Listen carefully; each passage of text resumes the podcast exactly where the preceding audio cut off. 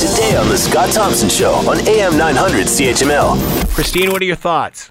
Hi, Scott. My heart goes out to everybody in France. Um, I just came back from Europe on Monday, stayed with my sister in England, and we took a day trip to Brussels. And some people said to me, you know, you want to go to Brussels? We had no problem whatsoever. What actually worried me was on the Eurostar as we came past um, train stations that were on the border between England and France. Um, there were armed guards. I've never seen anything like that. So um, I think, as you say, you can't stop.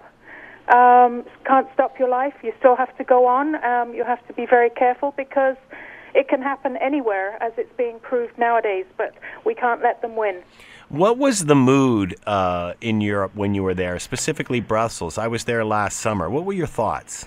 Um, it, it was fine in Brussels. I, I didn't have any problem or wasn't aware that anything would be any different. We were in the center of town. We did a chocolate walking tour. Um, I mean, if you're in Brussels, you've got to do chocolate, right? Yeah. Um, it was more, oh, actually in England because I arrived just after the the, um, The Brexit, vote, right. And it is incredibly divisive over there. Um, I, I can't imagine anybody trying to put some unity together, and the Labour Party was just as disruptive as, as the Tories. So um, it actually made a nice change from uh, Trump and Clinton. Hmm. How, uh, considering what happened in Nice yesterday, how does that change that whole dialogue in and around Brexit and such? Does it put it in perspective at all?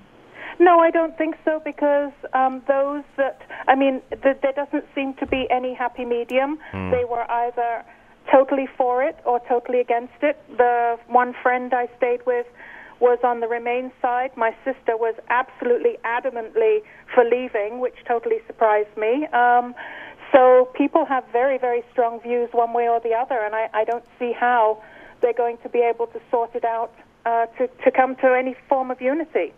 Wow, there's so many issues here at play, isn't there? Holy smokes. Yeah. Uh, did you hesitate to travel to Europe? Would you now? I didn't.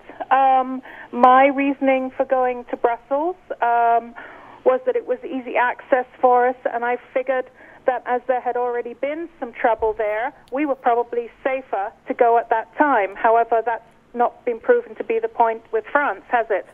Um, and but no, I mean, I think you you go to areas where think you might be okay. I was a little concerned. I went to Hyde Park and saw Carole King perform live, which was totally amazing. Me and 80,000 of my closest friends. um, I was a little concerned about being amongst that number of people um, because it seemed to be that when the terrorists attack, they attack places with large numbers. But it didn't stop me going because I really wanted to um, be there for that performance.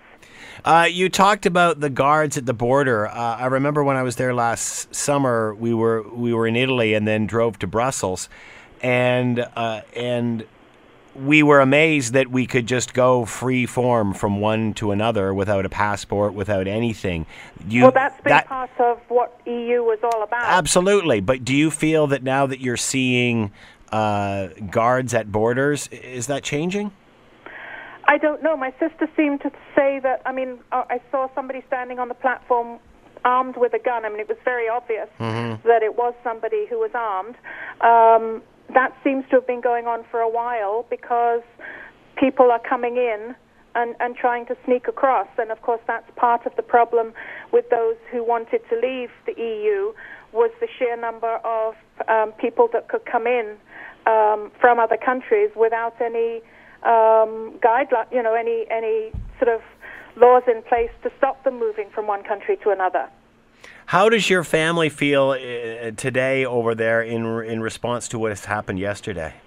I haven't spoken to my sister today about it, so I'm not quite sure um, how she feels. Um, given that she was one that wanted to leave, that would probably strengthen her her thoughts. Although um, I don't know that one has necessarily to, anything to do with the other, because I think the people who are um, doing the attacks aren't necessarily people who are part of the EU.